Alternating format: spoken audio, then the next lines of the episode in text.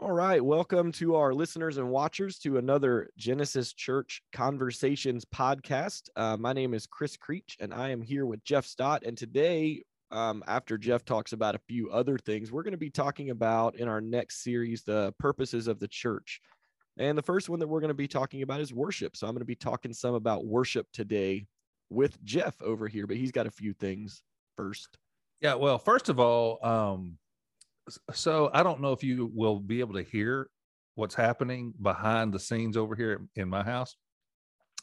I have uh, some carpenters. They are upstairs removing a wall and building a wall and putting in beams. And so, I mean, they got hammers and saws and everything. And so you might hear a little bit of that. There's an electrician that's also doing some stuff, and he's going to be doing some stuff right outside my office door here. So uh, if you hear some activity, that's uh, probably what it is. So, um, number two. All right, so uh, I'm I've got my phone here, and I am at the uh, I'm on Spotify, and I'm at the conversations with Genesis Church, and so I have it saved to my favorites because uh, you know I like to no, I can't say that I don't like listening to myself, but I, I do that, listen. Man. You know, I do listen yeah. to it. So um, and uh, some of the things that other podcasts that we've had, the latest one uh, was dealing with your past with Kate Shaw, and we just deal, you know, we just Kate and I talked about how to deal with sin in your past that you did, or even dealing with people who have hurt you in some way. And so, as Christians, how do we deal with all that baggage? So, um, that was a good one. We also uh, have one on. Here. I'm just scrolling through here, just kind of if this is your first time listening to us, you know, uh, I talked with Sean Lee, who is a cancer survivor, and we talked about his spiritual journey through that and how how that affected his relationship with God and his family and the struggles they went through as you know as Christians going through his battle with cancer. Um, we also talked about uh, there's one in here called the C5 strategy, and it's about how to grow spiritually. And we just kind of walk. Chris, was that you and I that did that C5 strategy? I think I so. Yeah, I think so. I think I remember that. Yeah, I mean it was me, but I can't because I because I have all I talked to so many people together after. yeah, while, it starts man. blending together. So do, yeah, yeah. If you're interested in, if you have the question, how do I grow spiritually? Well, the C5 strategy podcast gets you started, and right. it talks about five. Uh, environments that you can place yourself in and uh, that will help you grow and five things that you can do that help yourself grow. But anyway uh, i would encourage you just to go to the uh, conversations podcast scroll through it and take a look and see what uh, you know what grabs your attention. Also keep in mind of other people. You might there might be something there that you can share with somebody that might be helpful like that dealing with your past. There's a, there's a lot of folks that have some uh, stuff that they are just kind of need to wrestle through. Uh, we don't answer all the questions, but we uh, at least get the conversation started, and that's right. why we're called Conversations with Genesis Church. So, um, all right. So today, uh, Chris Creech and I, as he mentioned, we are talking about worship, but we're going to talk about it. Um, in in three areas. One is lifestyle worship. We're going to talk about that for a few minutes, and then we're going to talk about corporate worship, meaning worshiping with other believers in official setting like Sunday morning church, that kind of stuff. Um, and then we're going to wrap it up talking about worship leadership. And uh, I'm going to ask Chris some questions. He's our worship leader here, and he's going to take you behind the curtain of ministry yep. and talk about what worship leaders think about and, uh, and how they plan and put things together and um, and just because a lot of y'all probably think you know I've never even thought about it, but you know there is actual planning that goes yes. in. I work outside of Sunday. Yes, do, that's right. I they promise. don't just show yes. up and sing songs, right. you know. And it's not just practice. Like some people think you just practice five days a week and then go in. It's like, dude, if I practice five days a week, I'd be a whole lot better than yeah, I am right now. Absolutely. I mean, yes. it's just yeah, that's true for anybody, like, you know. Right. Yeah. Now, with that said, now in some of the mega churches, they do get to practice yes. five days a week. Absolutely, because they're specialists, you know. But right. At Genesis, we are not specialists. We no. are jack of all trades. Right. And and master of none. Like it, I mean, yeah. yeah. So, uh, all right. So let me uh, read a couple of scriptures and let's talk about that. And we're and we're going to just go ahead and dive into lifestyle worship. And so these some of these verses deal with worship as a lifestyle. And so, first of all, get, let me back up. When I say worship, I'm really talking about bringing pleasure to God, uh, right. pleasing Him in some way, especially in lifestyle. It's a of worship where your whole life is an act of worship in, in some way. And so, so for example, Psalm 34 1 says this I will praise the Lord at all times. There's that lifestyle language at all times. Doesn't mean I'm singing songs all day.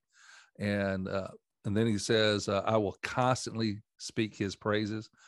Um, that whole at all times and constantly has that lifestyle feel to it, that flair where you're filtering everything through your relationship with God. Uh, and it becomes an act of worship. So, like if you go to First Corinthians 10 31, it says, So whether you eat or drink, whatever you do, do it all for the glory of God. Again, that's that lifestyle worship. You know, you're thinking about God. Then you got Romans 12 1, and then and the Bible says, And so, dear brothers and sisters, I plead with you to give your bodies to God. And by the way, the word bodies there does mean your body, but it's really representing your life, your lifestyle, right. everything you're. Uh, I plead with you to give your bodies to God because of all he has done for you. Let them be a living and holy sacrifice, the kind he will find acceptable. This is truly the way to worship him, lifestyle worship. One more verse and then we'll start unpacking some stuff. Yep. Psalm 147 11 the Lord is pleased only with those who worship him and trust his love. So that's where I get the idea of bringing pleasure to God. Right. So, um, all right. So if somebody, Chris, if somebody were to ask you, like, mm-hmm. uh, man, okay, what is a worshiper? Because you know the yeah. Bible, I didn't read one verse which is popular. You know, God seeks sure. those who worship Him in the spirit and truth. So, what what is a worshiper? Who is a worshiper? And how do you know if you are one or what? That's a good question. Everybody is a worshiper. Um, and I've told people this before that that we are all worshiping all the time. We're all worshiping something. And so the real question becomes not necessarily how do I know if I'm a worshiper or what is a worshiper? It's who is worshiping God? Are you worshiping God? What are you worshiping? And and the idea of organizing the things in your life, the priorities and uh, the structure of your life around that. So when you said, you know, I plead with you to give your bodies to God, that's our whole self. And so when we're talking about worshiping God, we're talking about giving our whole selves to God.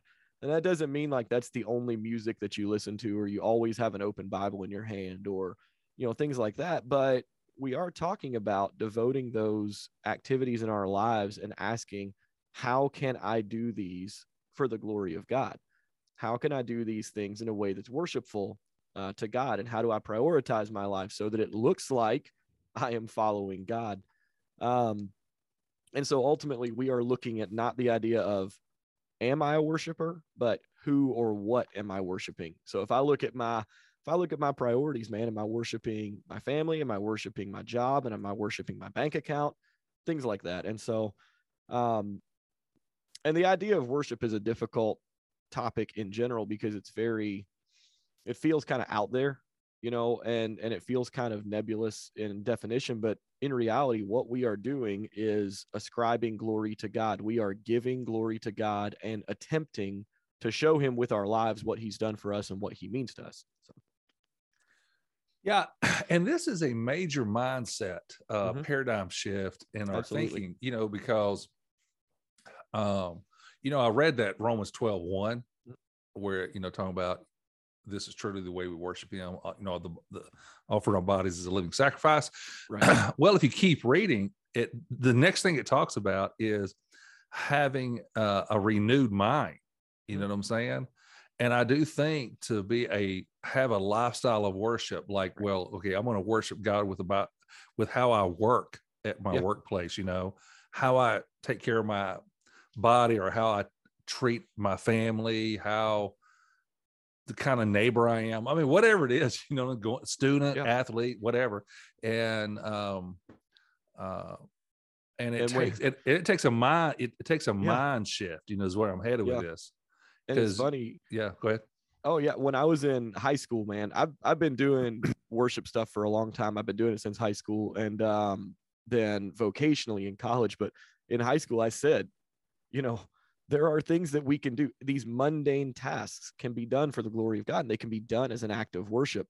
And um, like I got lit up for basically saying, dude, you can do the dishes for the glory of God. You can perform a hobby for the glory of God. And here I am, like I graduated high school in 05. Here I am, you know, 17 years later going, yeah, I was right still.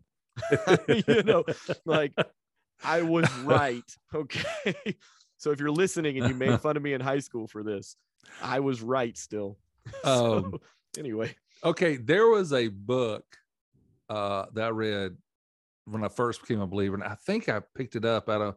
Okay, so my mom and I started going to this church called Emmanuel Baptist Church, and they back in the day, churches had these libraries. You know what I'm saying? And this was massive. They had, I mean, it was a full blown. It was. A, it's the best church library I've ever I've ever seen ever.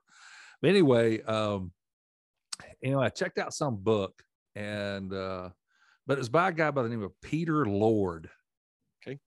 Not the actor. So some of you old timers out there know. listening, you might know a Peter Lord, the actor. This is not him. It's a different Peter Lord. Okay. So back in Peter Lord's day, he wrote several books and he was kind of, you know, a big wig back in his day.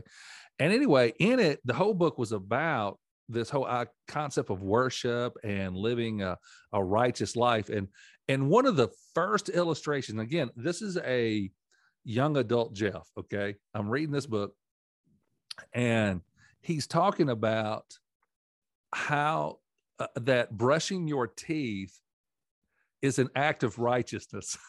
and, uh, and, and he, and he just, he said, look, when you do the right thing, you know what I'm saying? You're you're doing an act of righteousness.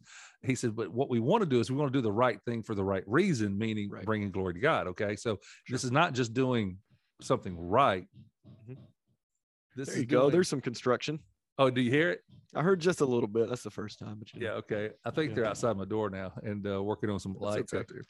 Yeah. And by the way, uh, for those who don't live in Mexico, this is all going on while we are getting raining sleet and ice. Yeah, I'm- Has it turned to yeah, snow it's yet? nasty. It it has, man. It looks Yeah. bad out there. Yeah. I'm in a basement office, and so like I can judge the height of the snow by the casement window. so okay. you know. Yeah, I can- anyway, I'm looking. I've got this. I'm in a basement office as well, so I've got Yes, a window yes. that's up above the ceiling. And Yes. now that I'm looking at it, yeah, I can see there's snow on the yeah, the little cover, and so uh, at least Well, I think when it's snow.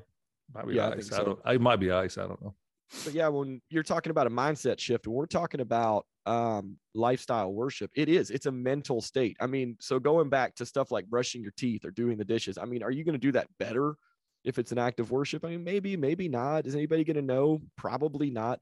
But basically, it's all about putting yourself in a mindset where you are using those actions to celebrate who God is, to remember what He's done. And and fact of the matter is that individual private worship, those moments when you're putting in perspective who God is, they do. They change you spiritually and they they bleed into other aspects of your life. And so that those private worship moments they are they're private and maybe nobody ever knows they happen but they do change you and they are the right thing to do worshiping god in everything you do Well, you know, you think about it. Once you get into the mindset, I want to honor God right with my life.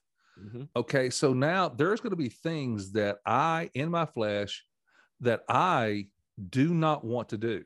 right But because it's now an act of worship, there are times where I'm going to have to do, you know, this sacrifice of praise with my actions, not Mm-hmm. Right. only with my mouth, but there are times where I'm okay, God, I'm going to do this because I know it's going to honor you and honor Mhm. other people. I don't want to do it, but I'm going to do it. Right. And so, um, uh, even as as Peter Lord say, that includes brushing your teeth. Right, You know, absolutely, yeah. So for so sure for you non-teeth brushers out there, uh, Get you on know, it, man. Yeah, get on it because you'd be a much more godly person. well there you go yeah. All right. So lifestyle worship. Let's see here. Um, Oh, let's see here. All right. So here is a question under this lifestyle. Mhm. So since God knows what is best, all right, in what areas of my life do I need to trust Him most? Because really, worship is trusting Him. Yeah. You know what I'm saying? I mean, it's just walking by faith, trusting Him. And I do think there are areas in our life where we demonstrate our love for Him, we bring Him pleasure right by trusting and and that faith producing some kind of work in our life. Right. Uh, so I guess my question for our listeners is, as you listen to this, um, you know, what areas of your life do you need to trust Him more as a worshiper? So, uh, so for example, all right, so would you? Uh, when I say you, I'm not talking to Chris. I'm talking to the listener. Would you consider yourself a worshiper with how you manage your money? Are you worshiping God with the finances and the wealth and the resources that He's given Right. to you? You know, um, are you worshiping God with your time management? You see what's happening here? Yeah. And this is life. point- yeah, this is lifestyle worship we're talking about. yeah. And at some point, you're going to name those off in your life. You're going to go, okay, you know, is it budget? Is it time management? Is it, you know, parenting? Is it, and something is going to stick you like a knife and you're going to go, oh, that's the one, you know, and, and I mean, I've been there, I'm still there in those areas. Like, like I know you are as well. And, um, you know, we don't want to paint a picture of ourselves being perfect. I No, definitely, oh, absolutely. you know, not. look at some of those things and go, yeah, am I honoring God with this? Maybe not. And and it's a yeah. constant realignment. I mean, Right, absolutely. We're about to get into the corporate worship thing, but Mhm. um, that whole corporate worship with worshiping the other believers, that part of that getting with other believers is realigning ourselves. You know what I'm saying? Mm-hmm. yeah, absolutely. And um, realizing that we're not perfect and thinking, man, I, you know, I really, I really need to work on some areas in my life, you know, Mm-hmm. Yep. as a worshiper, lifestyle worshiper. And so, um, Yeah. Okay. Anything else about that lifestyle worship? I just wanted to start with that because, you know, that's because the lifestyle worship will affect everything we're about to talk about It does, right? that Absolutely. corporate worship thing, you Yep. know.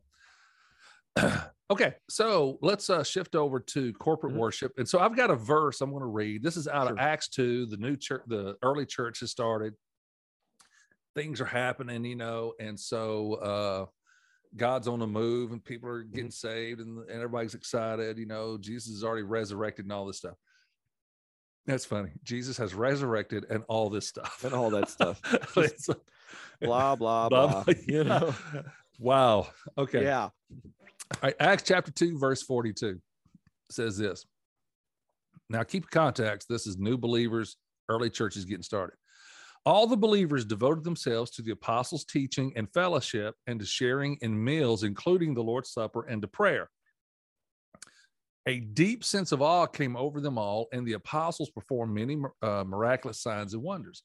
And all the believers met together in one place and shared everything they had. They sold their property and possessions and shared the money with those in need. All right, now listen to this. They worshiped together at the temple each day, met in homes for the Lord's Supper, and shared their meals with great joy and generosity, all the while praising God and enjoying the goodwill of all the people. And each day the Lord added to their fellowship those who were being saved. Now, when you read through that, first of all, you do hear a lot of lifestyle worship happening. Mhm. Okay, that's that's that's mixed in there. Mhm. But mixed in there is also them getting together. And let me just point out before somebody sends an email. okay, where it says that uh where they're selling stuff, you know, that, that doesn't mean they're selling everything they've got. It doesn't mean they're all moving together on, on some property. They bought some land and they, you know, that's not what's happening. Uh, and when it says that they uh, uh, met every day, you know what I'm saying? It doesn't mean that every believer is meeting every day. It just means there was this in that community there was believers gathering every day if you wanted to go and meet every day you could but these believers still had jobs they still had families they still had things Right. to do Sure. so uh, i don't want you to be thinking i mean i need to go to church seven days a week that's not what's really happening here Right. uh, so and that, and this is a descriptive passage not a prescriptive passage so all right now with all that said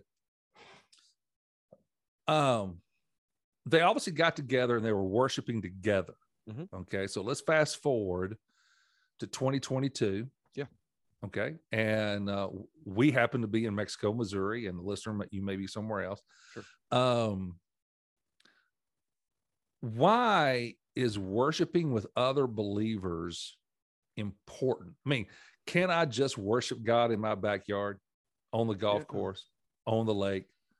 Why do I need to go to church and hang out with other believers and sing songs, listen to a sermon or whatever? So, so to get into that, I have so many notes. Here's the deal, man. I, I um, I can tell you, worship is obviously important to me. Um, this is something that I decided to do. I decided to go into some form of music ministry back in 2005. That was when I made the decision to do that. Uh, graduated high school, went into a church music degree. Um, and so I have my, and actually, here's a fun fact I have my bachelor's in church music. Uh, and I am, to the best of my knowledge, I was the first, and I think I'm the only person to ever graduate the college I went to with a bachelor's in church music. With a, you have to pick an an emphasis, like a vocal emphasis, piano, whatever. Mine is percussion. So, so all these church music people are graduating with voice, organ, piano, guitar. Mine was drums and percussion. And so, anyway, like everybody's like, that "Wait, I did not know. Yeah, I, I mean, I Yeah, knew you, yeah. I, I knew you did some drumming at, in, in school and stuff, but I didn't know that. So I've played drums. I've played drums since I was 12. so that's 23 years I played drums. And I haven't played guitar, but maybe for about 10 years and piano for about, you know, 12 or 13 or so anyway. And I don't play that at all hardly, but you know. Um, so anyway, so I go to school for it because it's just so near and dear to my heart. And and a lot of this, um, I started doing it vocationally in 07.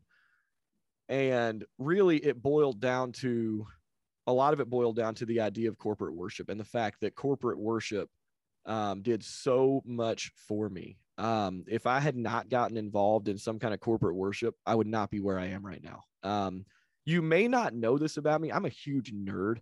Um, you might not know that.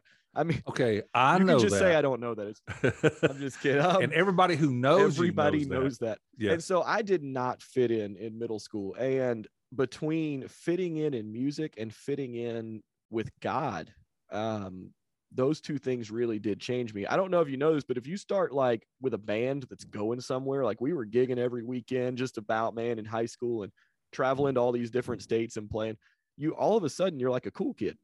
and so um so that helped a lot but also i mean just fitting in in church and fitting in with corporate worship and what corporate worship does um just was huge to my life and it can be huge to other people's lives too and so um just a few things on that.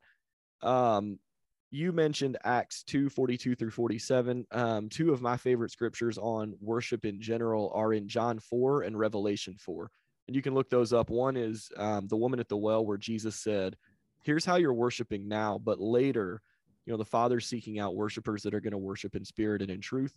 And then in revelation we see that fulfilled when john gets a glimpse of uh, the throne room of god and it's all these people worshiping god for who he is and so revelation 4 is one of the and john 4 are two of the most common passages used to talk about the idea of corporate worship and if you um, I'm not trying to like toot my own horn here, but I did a sermon. If you go to our website, genesisbegins.com, hover over media, click messages, you can browse by like speaker or message or whatever. If you browse by my name on December 5th, there is a sermon on worship.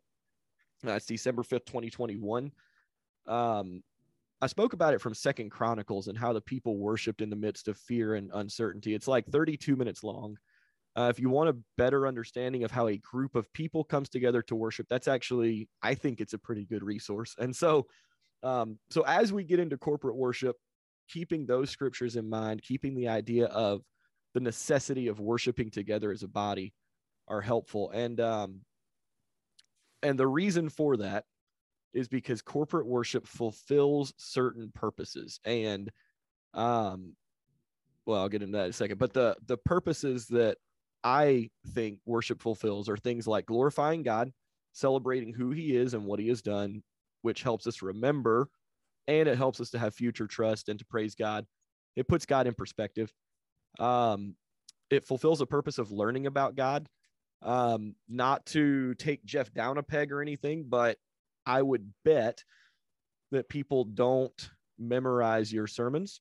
Um, Man, don't tell me that. I want them but to. I want them to li- listen to them four or five times throughout the week, man. but the number of people that have memorized probably some of the songs that we do yeah, it's incredible. And that puts a huge burden on making Mhm. sure that our songs are good because when we're learning about God, I mean, how do you teach kids stuff? A, B, C, D, E, F, G. Right. You use songs. And Right. so uh, learning about God is something that especially music fulfills, but the worship service as a whole, um, it encourages and helps each other. Uh, it drives us to encourage and help each other. It gives us hope and strength.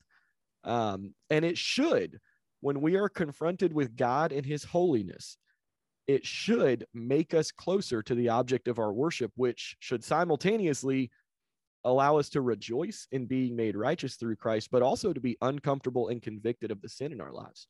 And so corporate worship fulfills some of those purposes. And back to your question why is worshiping with other believers important? Can't I just worship God in my backyard, golf course, lake, whatever? I would say you absolutely can worship God in your deer stand or on the lake. And that's what we talked about with that private worship. But you miss out in corporate worship because corporate worship is impossible to do privately. You cannot do it. Uh, you might not like that. You might not like hearing, oh, I can't worship with others by myself, but it's kind of in the definition. It's like saying I can play a team sport by myself. You just cannot do it. Uh, the definition of corporate worship includes other people. And, you know, you miss out on things that other people can give you when you're not with other people. Now, I mean, there's the big debate going on right now about online church and virtual church and stuff. And I'm not discounting that. Um, you know, there are, you can talk with other people there. You can discuss things. You can, you know, meet in a home somewhere. I'm not discounting that stuff. What I'm saying is if you're worshiping by yourself all the time, you are missing out on corporate worship. And I will say something very uncomfortable here that I know some of our listeners will not like, and I'm okay with that. But every time, and this is anecdotal, this is not a case study. I haven't done the science behind this, but I would say every time I have heard that phrase and someone acts on it and they say, you know what, man, I don't need to go to church. I can do this by myself. Every time they end up walking away. Um, I maybe they come back later. I don't know, but ultimately, when you try to do um, worship by yourself and do your relationship with Christ by yourself, um, you start missing out on those things. You lose the encouragement. You lose some of what we can learn from other people, and I mean, you're on a short track to walking away. So, I mean, Yeah. yeah, I agree. I mean, I've been doing this thing now for 25 plus years. Yeah. And whenever I hear someone say, well, I, I just, I, I don't need the church. I don't, you know, I can worship God Mhm. just fine, like on the deer stand, out on lake Yeah. or whatever. And, uh, well, that, uh, that is true Yep. for a while. And then when you need believers, do when you need other believers in your life, do not complain, you know, that, well, I went through this hard time, the church wasn't there. Well, you walked Right, away. right. You know, we right. didn't even know, you know. right. So, and I mean, I've heard this story for 25 years in various degrees, and um, uh, some of them do come back. I mean, they get out there and they realize, Absolutely. man, I, I really need to. And, and what's what's interesting is they start thinking, man, I I need to get I need to I need to get my life back together. And one of the first things they think about is, I need to go to church. Yeah. Yeah. Okay. All right. No. Why are you thinking that? You didn't need you didn't Right. need us earlier, you know. Right. But uh, And that's Yeah. not a judgment. I mean, saying this no. is what's going to happen is not a judgment. no. It's A, it's a prediction, and B, it's a warning. And, I- Yeah. and I mean, you know, if you it's a symptom. I mean, yeah, yeah. if you've walked away and come back, that's awesome, man. We want you to come back. This is not us being judgmental. We're just saying, look, man, I've seen this movie before. I know how it is. Well, you okay. know? Let- let's take it to another category. For example, Sure. if somebody, if a believer were to tell me, if they were to say, I'll say, Hey man, how you doing spiritually? Well, you know, I haven't really read the word in a while. Uh, okay. See, now that's that tells me something. Sure. Or if they say, Well, you know, I was going to church, but I, I quit going because fill in the blank, you know. Mhm. Well, okay, there's a symptom, there's something happening. Yeah.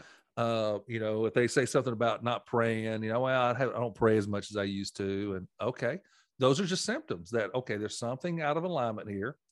Uh, you know, we're not mad at anybody here. We're just we want to help you, you know, because this Yeah. happens all the time, you know. Um, uh, but for those that are listening, man, we, you know, we need, you know, whether that church is 20 people or 20,000 people. It doesn't Right. matter. Right. And um, you need to be, you need to have that church family that you can say, that's my church family. Right. You know, uh, beyond, and I didn't say that's my Bible study. I said that's, Right. you, you got to have a church family. Right. So uh, I know for me, though, when I'm thinking about corporate worship and why I need it, um, now I'm trying not to think like a pastor. Right. Right. Okay. That's hard, man. Yeah. Uh, but uh, as I think, just as a man, as a husband, as a parent, grandparent, and everything else I can't remember, uh, there are three things in that I want to happen when I gather with other believers, and it deals with my, it deals with my mind. Okay. Uh, it deals with my emotions and it deals with my actions. Okay. So uh, I, I want to, I want to hear something either in a song that reminds me, that gets me thinking about something about God. I want to hear something in a sermon that challenges my thinking, that reminds me, or corrects something Right. or challenges a thought I have that may not be correct. Um, and so uh, that's what I'm looking for mentally. Uh, emotionally, I want my emotions to be moved in some way, and I, I don't, and I, I don't mean. You know, because okay, I'm a crybaby. If you if you if you come to Genesis enough, you'll eventually. I don't cry as much as I used to because I'm getting hard and calloused, but every now and then, uh, I'll uh, something will trigger it. And next thing you know, I, I'm, I'm dehydrated. I need an IV. I don't think I'm- any I don't think any of our church people have noticed that. Yeah, Just like they haven't noticed that I'm a big nerd. I mean, I don't Yeah. think anybody's noticed. yeah, I had this. Uh, okay, the, okay for those who don't watch Genesis or go to Genesis, we're talking a couple of weeks ago. I- I'm talking about something, and I'm getting all teared. I'm getting all teared up.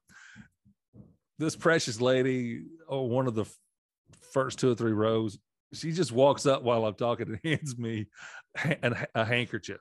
You know what I'm saying? And her, her handkerchief's like a Kleenex or something. And I thought, oh my word, this, this is bad. But Oh, anyway, man, they noticed. yeah, they noticed. So anyway, um, and then I have this uh, what I call the uh, sympathetic criers. Yes. So if I start crying, they start crying. You know, it just it's okay. Anyway, I digress.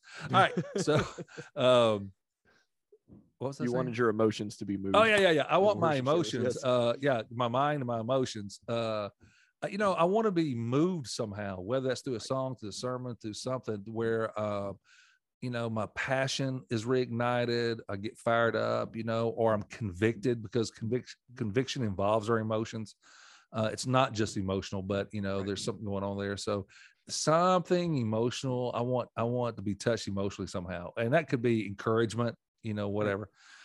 Um, uh, so I've got my mind, my emotions, but however, I also want to be challenged to do something because you know the Bible says, "Don't be hearers only, but be Right. you know doers of the word." So, okay, what do I do with what I've just sung about? What do I do with what I just heard? Mhm. You know, in the sermon, and um, Sure.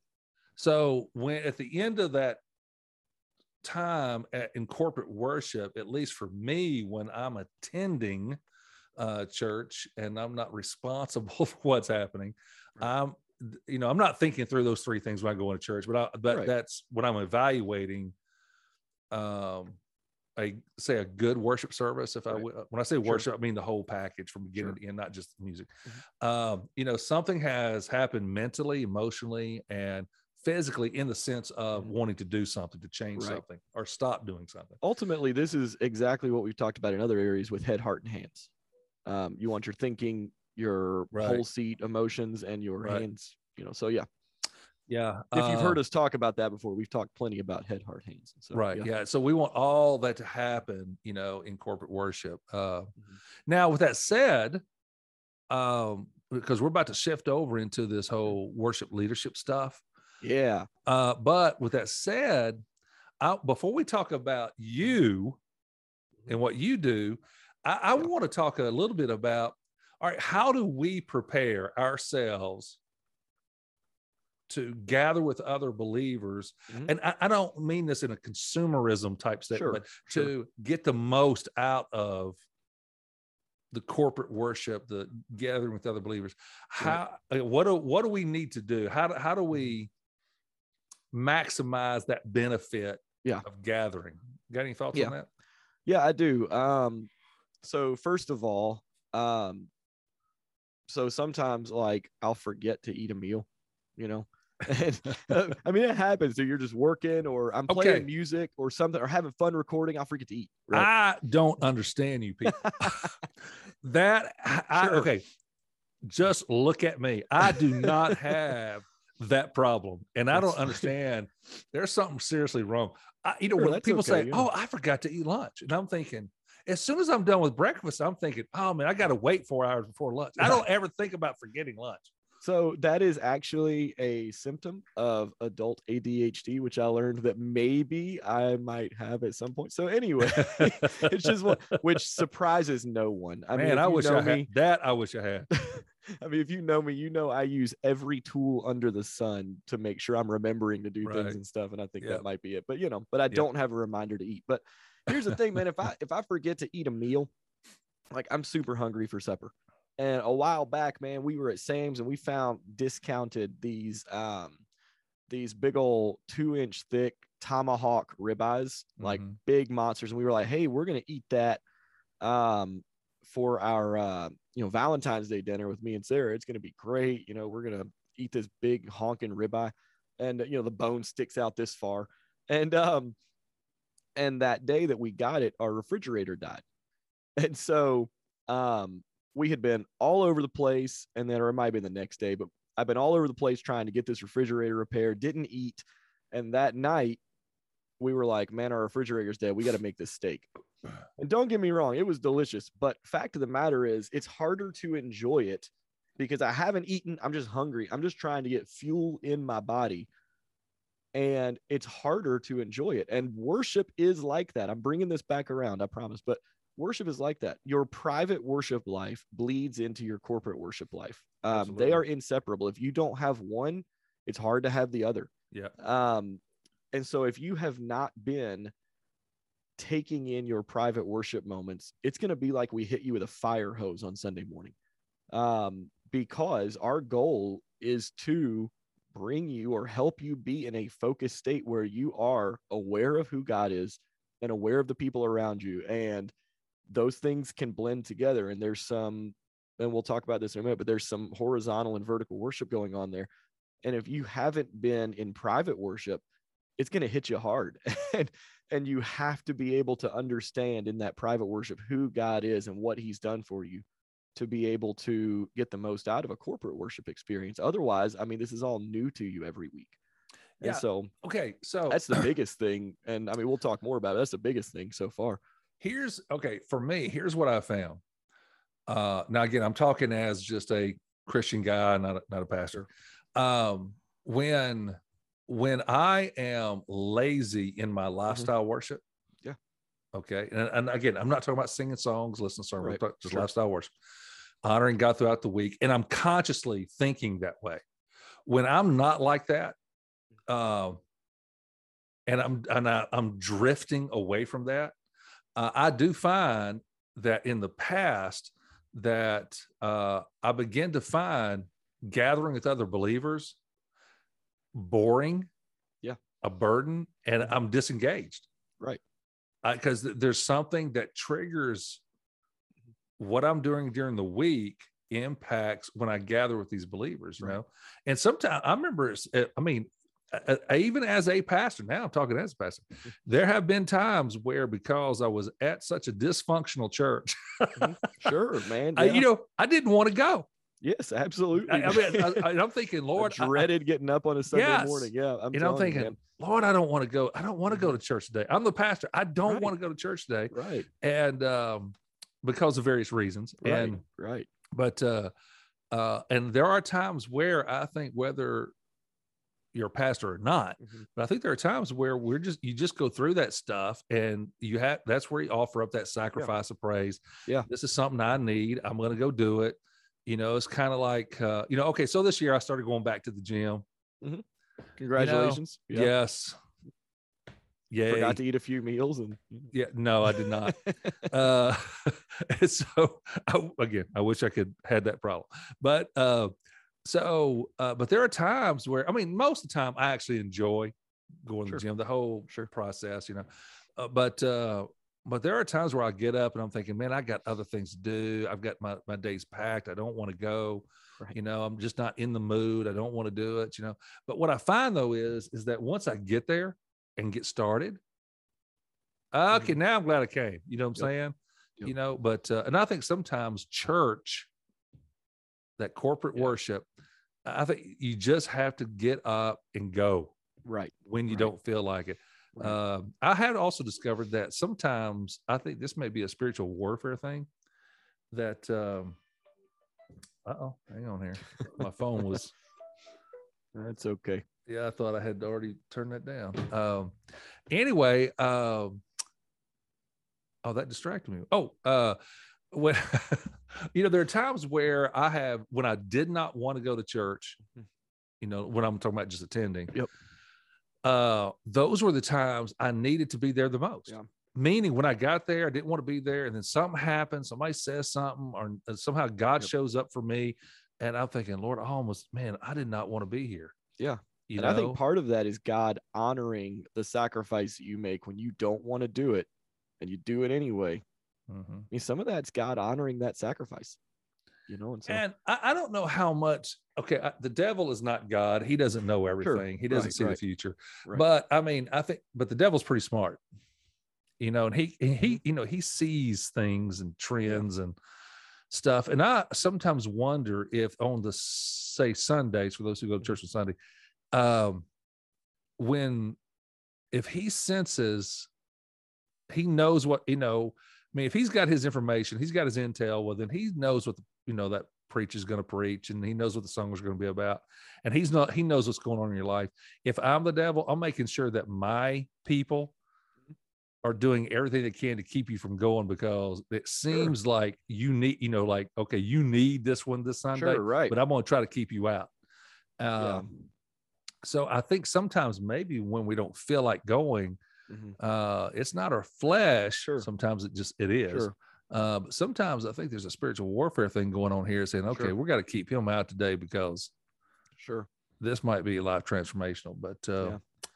uh and so so when we're talking about participating at church you know that first one is all about that that vertical worship so making sure you are ready to glorify god to give him glory to focus on god and a lot of that comes down to your private worship experience and being you know willing to come do the corporate one um and that's good and that needs to happen but we do that by ourselves a lot of times and so what we tend to overlook is the idea of corporate worship not just being a vertical worship us to god but being horizontal as well from us to others. We're not worshiping other people and they're not worshiping us, but our worship is allowing things to take place in community that would not take place otherwise. And a lot of those goals of corporate worship, things like helping others, encouraging others, um, even being able to confront sin and being able to spur each other on to good works, like the Bible says, um, part of that is our role in corporate worship as well.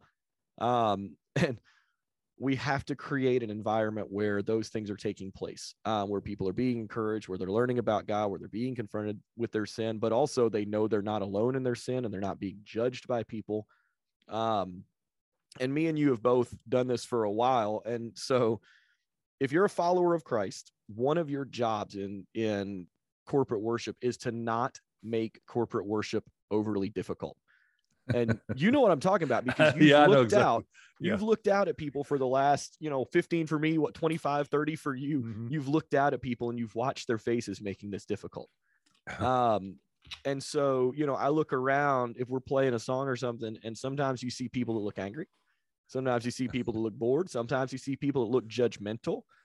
Um and i mean and those things are unhelpful for your corporate worship service. And so like you know with the risk of sounding like a, a weirdo here or whatever you know your bad vibes are contagious and they do they make it difficult and there is some spiritual warfare stuff going on there too where i mean you know we can bring um our our three gym area at the ymca your sanctuary whatever is not a holy place. It's where we worship together a holy God. That doesn't mean it's immune to spiritual warfare. And some people think that, man, it ain't it ain't immune to spiritual warfare. And so there's no there, yeah, there is no spiritual no. force field right invisible so, keeping you know the enemy out. Yeah. I mean, it's just not how it works, you know. And I mean, and and throughout the years, I've looked out at people and thought, okay, in this spiritual warfare scenario, what which side are you on? You know, because you're you're bringing in some nasty vibes here.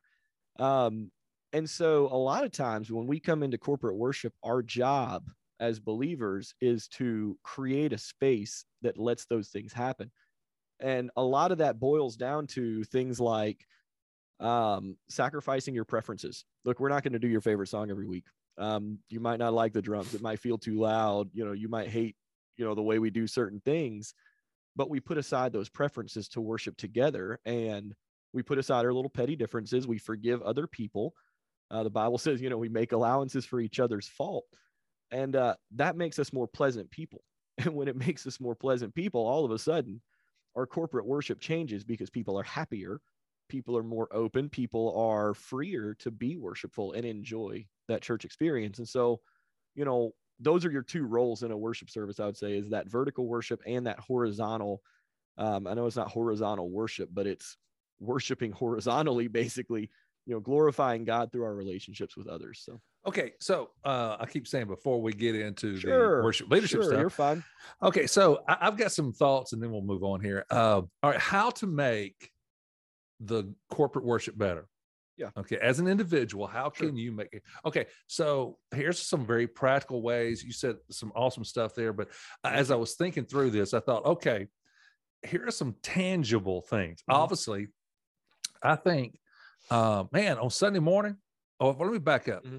Uh, I would say this: uh, if you can, just go to bed earlier on Saturday night. If you got sure. church on Sunday, whatever, yeah. whatever, you know. Uh, I mean, if you're a night person and your church has got Saturday night services, all right, go for it. I mean, sure. but for those Sunday morning congregations, uh, man, just go to bed early. Don't stay up till one, two, three o'clock in the morning and roll into church half half asleep. You know what I'm saying? I want to tell you that will affect a lot of things. All right. It does, bed, man. Yeah, go to bed early. Yeah. Uh, number two, uh, Sunday morning, Saturday night, whatever. Pray, man, pray for your pastor, pray for the yeah. worship leader. You know what I'm saying? Yeah. Pray for the the greeters, pray for the visitors. Just you know, get spiritually involved in what's about to happen uh, through prayer. Uh, and I'll also add this: um, if if you complain about church, well, just get involved, make it better. Now, I don't mean go rogue. You know, follow right. the leadership. You know, get on the same mission, get on the same philosophy, but um, and evaluate what you're complaining about. And evaluate what a, you're complaining about. Is this a first tier theological thing, or is it I don't like the speed of that song? Yeah, is this just a preference? I mean, thing? dude, I've I said this several times. I've been in this for 15 years. I am a worship war like three star general veteran. Nice.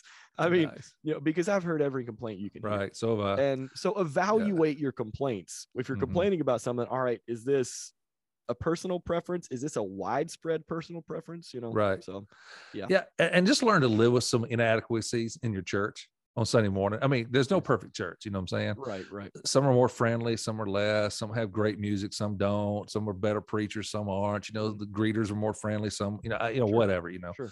Sounds better at one and you know, like you said, loud, soft, all that kind of stuff. Sure, sure. So um, all right, so we got uh, go to sleep. Yeah.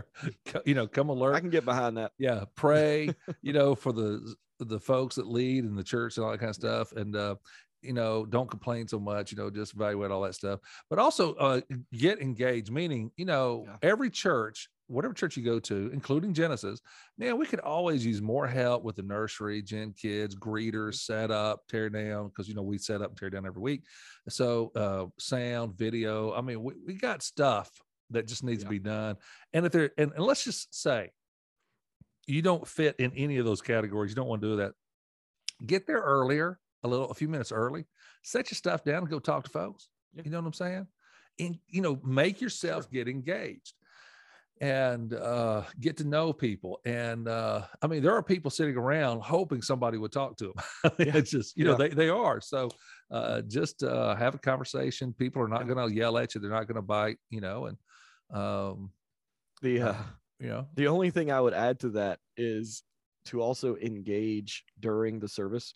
Um, so think about, I mean, the sermon, things like that, but also, man, and I've done so many Bible studies on music in church, and and the Bible says, you know, sing to each other, you know, sing to God. Music plays a very important role in the Bible, and people will all the time, man. And I got this one guy's gonna hear this and be like, "I told you I don't want to," and um, and I've told people before, if you don't want to sing in church, that that's between you and the Bible. They want to argue with me about it, and I'm like, dude, don't argue with me. Go argue with your Bible because it's in there. And and a lot of these things, some people don't like to sing, but fact of the matter is, like, scientifically speaking, it makes you happier. Spiritually speaking, it can draw you closer to God, and it can it can help you give God glory in a way. And so, there know is definitely you don't like singing. I get it. I mean, there know, is something therapeutic Yeah. about singing. You know what I'm Right. There's a reason that music plays such an important role in the Bible. Yes. I mean, so I mean, it's everywhere. And uh I mean, hey, even the apostle Paul was singing in the prison. right. You know what I'm saying? All right, so let's go ahead and move on over to uh, worship leadership, Yeah. and uh, we're going to talk. Uh, uh, this is more like an interview with you at sure, this point. Sure. I do have a couple of things from a pastor's perspective on the sermon aspect of worship. Mm-hmm. Yeah, that if we yeah. have time, I'll talk about. But um, okay, so as a worship leader, and again, we're we're specifically talking about the Sunday morning experience, the weekend experience, you know, at a church service, and uh, dealing with. At this point, we're really going to be talking about from the time church starts right. up to the sermon okay Right. for for you Sure. so um so i guess just kind of walk us through a little bit on from a as a worship leader you've got a blank piece of paper in front of you for a sunday morning okay Yeah. Okay what goes on in your mind behind the scenes how does this thing come together Sure. just whatever pops in your mind or whatever you, you want to Yeah. Yeah, give us a tour of the behind the scenes stuff Um, so every church is a little bit different. So I'm talking mostly from Genesis and and speaking from from my experience as well. But um, you know, at Genesis, I start with a template um that we feel like has worked well. So we'll do like an intro song and then let you come up and talk a little bit, read some scripture. Um, and then we'll do about three more songs. So usually we say, hey man, we're gonna do four songs today. And the reasoning for that number is when we cut it shorter, it just feels like there's not enough. There's no momentum. There's no, you know, getting into that. And I'll talk about why that is or why I believe that is later. Um, and there are times when you can do way too much music. And there are some groups and some churches that do that. I remember specifically sitting in a concert, um, not a concert, it was a conference, and they were doing a concert one night. And this group said, you know, we're just gonna we're just gonna worship God for the next, you know, little while, and we're just gonna play. We're not gonna sing. And they did it for like 25 minutes. And some people, man, were really into it. Oh yeah, man. Um, so you're talking just instrumental you're yes, talking they were just ju- playing on stage, no singing, no words, instruments. nothing. Okay. And some people were really into it. Some people, and I won't name names, but I was one of them. And so was the person with me. Um, went to the bathroom and you know did all our other stuff because it was just kind of like, I don't get it. And so there are, but those are preferences, and those are things that are often reliant on a culture or you know a church culture, a community culture, things like that, um, that either work sometimes or they don't work sometimes, and that's okay. We just have to know what works for us. And so when I'm looking at a worship service, especially in that section, I'm looking at all right, what's worked for us in the past, like this. Uh, some of this is logistics. A lot of this is Holy Spirit led, and and you know the idea that all right, if I'm if I am dedicating this time to God and dedicating this time to leading people in worship through planning, that God will bless that. And um, you know, some people, there's a whole group of people that plan like a year of songs in advance. There is a whole group of people that uh, doesn't plan. They they show up on Sunday morning, and I mean, I know people like this, man, and they don't. Nobody on stage knows what they're playing. Nobody in the back knows what they're playing. They get up and they just get ready to start. I cannot do that. Uh, that is not my skill set. Um, but I also don't like planning like a year out. Um, and some of these people will argue with each other that, well, you know, if you plan that far out, the Holy Spirit can't lead. Well, first of all, the problem I've got with that sentence is you just said Holy Spirit can't, and those three words don't go together. How? Um, and, and the How? other group I've says- never thought about that, but that is yeah, true. oh yeah, that's good. because the Holy Spirit can lead through planning whenever it wants. It knows Right. what's going on. Right. Um, and you know, the other group would say, well, and by the way, on that, Uh-huh. uh, just on that, by the way, Yeah. uh, now that you got me on that, Yeah. uh, I mean, isn't it God who, before the creation of the planet, Yeah. and before He made any humans, yeah, had a plan to save us? right. I mean, way ahead of that. I mean, so I God think he, I think he can plan through worship right. if it's I'm one week sure or one God year knows. out. You know, I mean, who's going to be planning worship when I, you know, leave, die, or retire? I mean, it's fine. So, I mean, Yeah. I know he can figure out what's going on. But you know, some people would say that spontaneous worship is kind of, it's too difficult for a band or it's disrespectful to a band. I got a band that I might have a couple people that could do that. I might not. So we plan about a month out at a time. Um, and that leave, gives us the opportunity to replan, gives us the opportunity to um, schedule and then reschedule and then reschedule some more. This is something our group does really well. I've got several people that play multiple instruments. Um, so if I need people to slip into other positions, I can.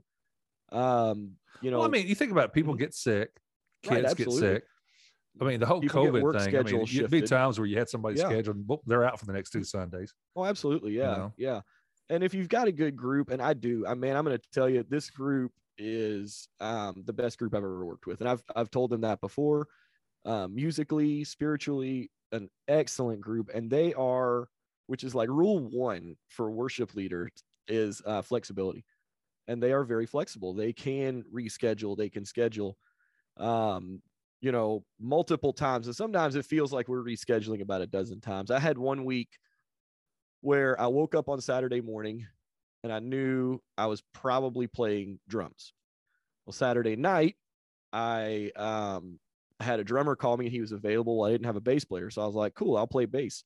So Saturday night, I thought I was playing bass. Well, Sunday morning, I showed up and I had made, I made a scheduling error and I had another guy show up with his bass. And so, so went home and got my electric guitar. So within the span of like 12 to 24 hours or whatever, I was playing three different instruments, you know, and trying to figure that out. And our group does that really, really well. Um, so we plan out that we schedule people, we reschedule people.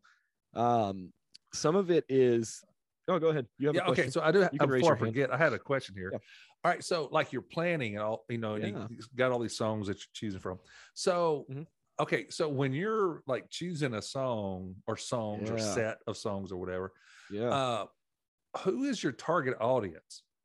yeah, Mexico, Missouri. And that is some of that landed on when we looked at um kind of your your all right, so let's think about like top album sales in Mexico, Missouri. Probably two genres, hip hop um and country are going to be two of our biggest ones. Well, man, they don't make a whole lot of worship music that's hip hop or country, and we don't tend to write our own or anything right now. So what we do is we kind of boil that down into not so much style, but instrumentation and things like that. And so we're looking at these songs going, all right, that's at least got a rock feel to it, or that's got the instrumentation that we're looking at. Um, and so a lot of the the target audience boils down to, man, what music are people listening to around here? And sometimes we can do that, sometimes we can't. And um, you know, there's So okay, uh, Yeah. beyond just their music style Mm-hmm. preference, target audience, like okay, so like when you're choosing a song, do you ever think, okay, that one is too I, don't want to say too information driven. Like, for example, you know, you have okay, so like on a Sunday morning, I mean, you know who Mhm. comes to Genesis. So Yeah, we're yeah. talking about, you know, our world at this moment. Mhm. So um are you do you ever think about okay, we have this generally speaking, the type of Christian yeah, yeah. or non-Christian that Mhm. comes, this song will work and this song will not. Sometimes I have, and I can talk about that too in a minute here, but I have three categories of songs. Okay. and, and I want to make sure they're represented usually. But the, you know, when I'm planning that stuff out, there are times where I'm like, yeah, sorry, that song won't work. And and sometimes people are like, but I really want to do that song. And you have to say, man, it's just not, it just doesn't feel right. And that's hard because you can't give a statistical, logical answer. You just have to say, I don't think it does. and sometimes I'll say, man, I don't think that'll work, but hey, let's try it anyway, depending on the amount of trust I have in the person that brings it up sometimes. And um, you know, conversations that are going on behind the scenes. And so okay, just to we be do that, fair, sometimes we don't. Yeah. for, for the listener, okay, okay. Chris is the worship leader. I'm the pastor teacher guy. And uh, I have recommended, I don't know, probably 10, 15 songs in the six years, maybe, Maybe. Yeah. And I would say- even. Yeah. or maybe oh, we'll just say with Yeah. 10. We'll just keep it. It, it hasn't been a whole lot, but I, I'll recommend. Yeah. And so uh, I want to say about half of them got shot See, I would have said probably all but maybe, Maybe- two. okay, I maybe that right. might But I might just not yeah. be remembering you know, Yeah. when I've rejected you. Right. So, know, and uh, but I have gotten better though. I've got you know here lately. I'll I'll hear something. Think, Yes. oh, that sounds good. I don't know if we could tweak that somehow. Um, and so I've recommended a couple fairness, songs. The last one you recommended, I forgot about completely until just now. So you know, that Yeah, what was it? I don't forget what I, what was. I can't one. remember, but Yeah, I I'll look it remember up somewhere. Anyway, yeah. so but- because once I hear it, I think, oh, I need to. Yeah. I'll send you a text or something. But, uh, what I'm saying is that go ahead. Chris is very picky, and I, and I like that. I Mhm. mean, I want Right, him to right, right. evaluate the songs, and Right. uh, and I'm okay with him saying, Right. Jeff, uh, that, you- you like that one. I don't think anybody else will. right and and so yeah that's that's a large part of planning the rest of it is stuff like we do a monthly practice where we hit highlights of songs and we do a sunday morning sound check and rehearsal where we reevaluate the keys uh, that they're sung in based on each individual vocalist is singing some of that stuff is just an absolute logistical nightmare but again our team our team is good at it so you talked about uh, picking songs Mhm. and there are so I I had two thoughts about that. And the first one was a new song. So if we have a new song sent to us, um, the first thing I do 99% of the time, and I've told you this before, is I read through the lyrics. I don't listen to the song. Um, if you send me a song, you're like, man, this is really catchy. Okay, cool, but I'm not going to listen to it because I have at times I've listened to the song and then I've read the lyrics and I find myself being tempted to make a concession for maybe a poorly worded line or a bad theological statement or something because it's a catchy tune. And so if you read through the lyrics first, you don't get, you know, beat up by that. But then that said, we want to listen to the songs too because we want to make sure it is a good song musically. And yes, that is a subjective opinion whether music is good or not. I like some styles of music that other people don't. I'm okay with that, but at the end of the day, I mean, somebody has to make a call on whether a song is aesthetically pleasing or not, or whether it works in our, our culture of Mexico, Missouri or not, things like that. Um, the last thing I do with a new song, and it's funny, I had this question asked the other day, um, and I was able to have a conversation with the person, but um, this is a weird line to draw, but sometimes I check out the artist. Um, none of us can claim a moral or theological high ground because we're all sinners, but there are some artists, um, and I've got one in particular in my head that we have removed all of their songs from our catalog. Um, and basically, it like I said, it's a hard line to draw, and every church does it, and every church does it differently, and it's all subjective. But um, if as the I'm worship leader, cut- you have to be able to lead a song right, that you um, have a clear conscience with. right, and that's where I have to land sometimes. Is I have to say, okay, um, do I believe that this artist or church has done enough damage with their beliefs, with their practices, or with their songs theologically that we have to remove all of the Mm. songs that they do as a way to shepherd and shield the church from digging into this church's theology and digging into this church's leadership. And so Well, sometimes Christian there are Christian book company do. Christian book companies do the same thing. absolutely When an Yep. author goes off the rails, man. goes off the Yeah. rails, they're done. I mean, they pull Right, their books, they they don't publish So- them anymore. I mean, they're they're off the list. yeah. So I was looking at new songs this morning, and man, I read one, and I was like, dude, that's a good song. And then I looked at the author, and I was like, oh, never mind. We've actually Oh. pulled all of their songs already. so that's a um, so that's tough. But now, when I'm so that's a new song. If I'm picking an individual Sundays songs, there are a few ways people plan. Um, not to get into all of them, but you know, one thing I've seen is a lot of people like plan basically they throw all their fast songs up front, all their slow songs down near the bottom. Um, some people plan based on what the pastor is preaching on to you know give it that scripture um, to make the the worship service as a whole revolve around something i think doing it just those two ways or doing it just one or the other tends to leave us a little short sighted and it can kind of pigeonhole how we select songs and so um, I pulled this from a guy named Andy Rozier, and I was at a conference. I got to talk with him about some of this stuff, and the way he described their song selections is absolutely incredible. Um, so we've kind of modified it, but it's what we use. And so I mentioned earlier, I, I put my songs into three categories. Um, and this is what we have, and this is what we want represented every Sunday. Um, so if I look, I'm looking at our last week's planning now, the February 13 service, and I see all of these uh, represented. And so first they have these songs they call get off the bus songs.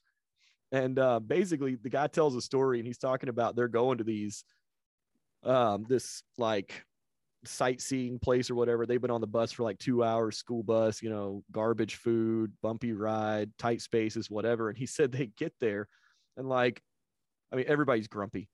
And you know, you're about to go to this major sightseeing location. For Sarah and I, we did this with the Aztec ruins um, in Mexico. And it was the same thing, a long bus ride, garbage food, whatever. And um, when you get there, you're just kind of in a grumpy mood. So they've got a tour guide that hops up, gets everybody excited, you know, basically resets their mind to enjoy what they're about to do. And that's where our get off the bus songs come in. Um, you know, parents come in and if you're a parent, you know it's a fight sometimes to get the kids out the door in the morning. Um, you know, maybe you had a rough morning, a bad night's sleep, or you know, you got some stress in your life that is bleeding over into your worship service. Um, so our get off the bus songs are usually um, a little faster. They're upbeat a lot of times, but they the goal is to get people excited, to get people in the frame of mind that they they want to worship God. Um, the other type of song that's important to us, and these songs can have multiple categories. Most of them fall into to multiple ones, but uh, testimony songs. So songs that remind us about what God has done for us individually, songs that remind us of what God has done for groups of people or us as a group. Um, so we want to sing those songs because they continually put uh, God into our minds as God the provider and God the restorer.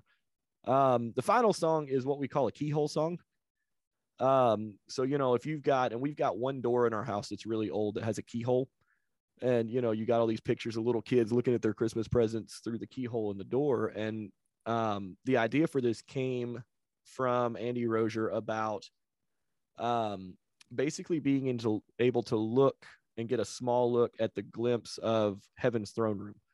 Um, now, these are songs that, for whatever reason, uh, sometimes it's the speed, the rhythm, the key we play them in, some of the instrumentation, the lyrics, the feel of the song, or whether we just feel like it's the Holy Spirit.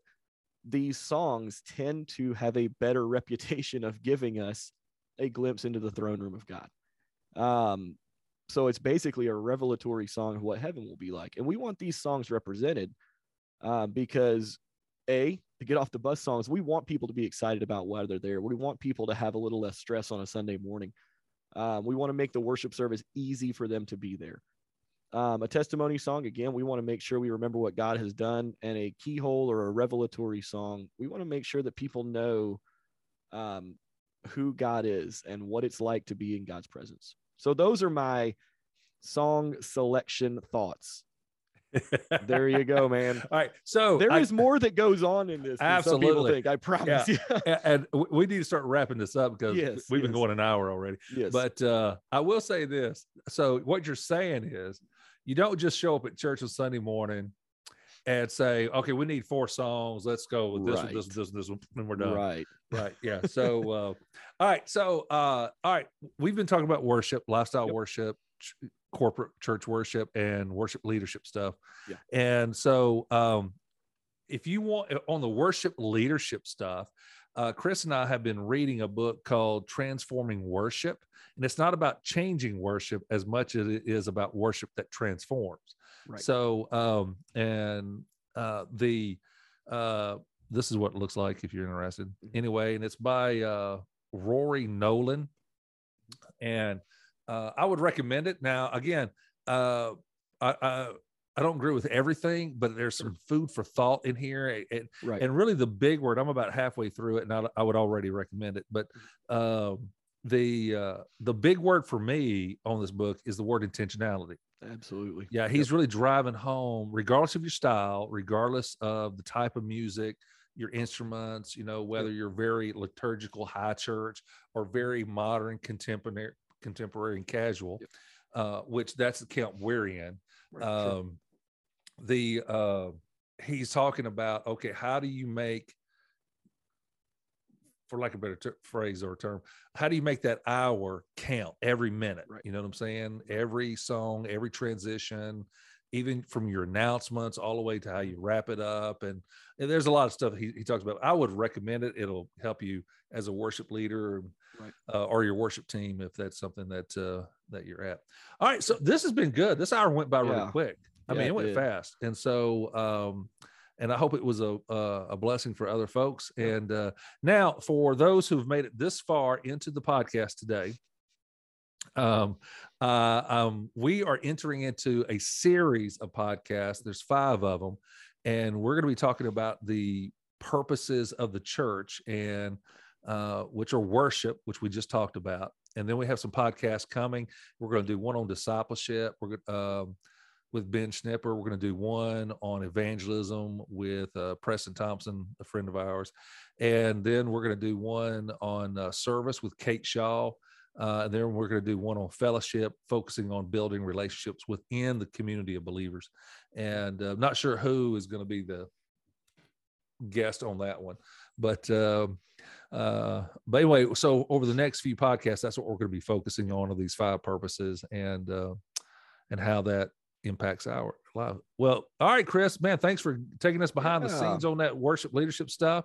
Uh, You know, I'm sure there were some folks out there who said, "I've never thought about that. I just didn't." Re-. And, and again, you didn't really talk about what you do during practice. You didn't talk about Sure, sure. you know how you handle con- how you handle criticism you know uh with folks who criticize worship when it's too loud too long too short you know not the right Yeah. song how come we don't sing this how can we sing that over and over you know all that other stuff and so uh, every worship leader deals with it Sure, uh, sure. but uh all right any last words man before we wrap it up No, no, I'm going to get off of here and I'm going to finalize our March planning. And by finalize, I mean send out a first draft. and then we do the rescheduling thing and we we plan for practice next week. And so, yeah, that's what I'll be doing today. So, all right well until nice next time man. guys uh um well I, I don't know what to say see you next I don't know, man. Yeah. We'll see you on our next podcast. I yeah guess. see you on next podcast